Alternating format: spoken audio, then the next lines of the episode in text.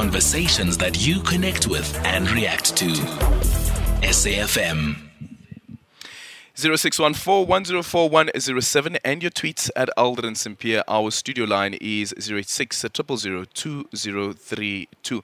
Let's now move over to this conversation. Next, we are um, in conversation with um, with uh, Cyril Xaba, the chairperson of the ad hoc committee on the appointment of the public protector. So, Parliament's ad hoc committee set up to select and recommend the next public protector um, is backing advocate Kholeka Gcaleka to take over as the current as the country's next public protector.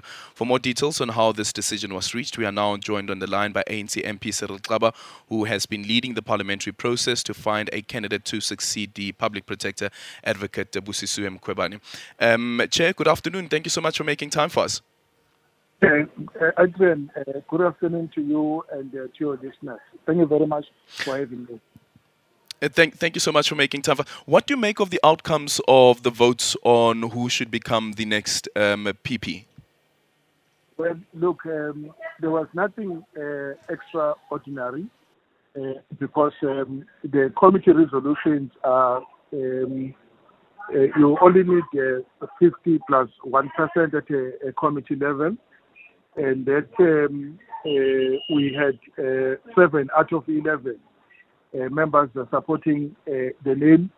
Uh, that suggests to me that the process went very well. And yes, there are members that did not um, go along with the decision, but they still have the opportunity between now and the time the matter is debated in Parliament um, to um, uh, make up uh, their mind finally, finally, as to uh, what position um, they will finally adopt in relation to the name that we are proposing.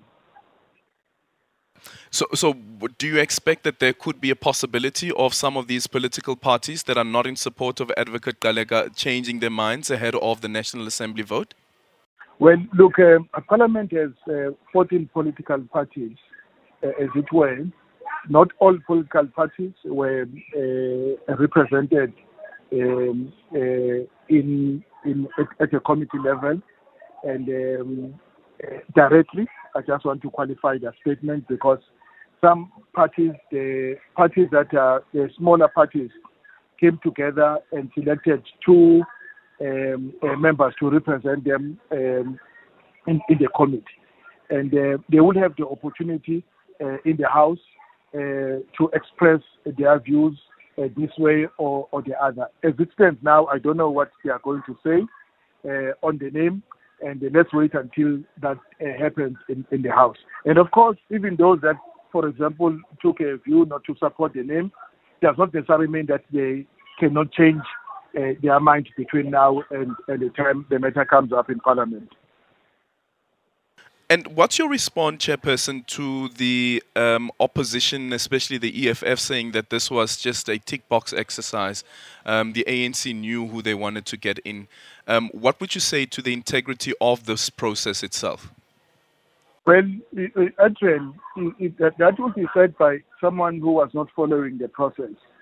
And uh, remember that uh, uh, uh we did not ask parties to uh, come up with names is not a process of Kamina Gayena, Kamina Gayena, but it was a public participation process, and um, that uh, took us to where we are now. Uh, the 38 names uh, that we shortlisted from to um, eight names that we're deliberating on today came from that public participation process. So I did thank the, the members of the, the public for um, engaging in, in, in the process uh, and producing the names that we should to one. Of course, they could not participate in the final decision as to which one, which who is this most uh, suitable candidate that we are representing. But the most suitable candidate was part of the names that were given to us by by the public. So to say um, this was just a, a, a, a, a box ticking exercise or anything uh, of the sort. I think it's, um, um, it's, it's, it's, it's, in my view, an unfair statement. Is it clear as yet when um, this matter will now be before um, the House? Yes, now um, we have made our recommendation um, uh, today uh, with the votes six, seven out of 11 votes, and uh, that name will, is, it would now serve before the National Assembly.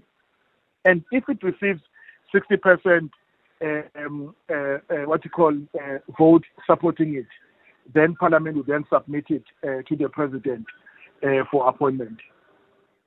Is it 60%? Six zero, yes, six zero. Six, six zero percent. Okay, thank you so much for your time. Cyril there's the chairperson of the ad hoc committee on the appointment of the public protector.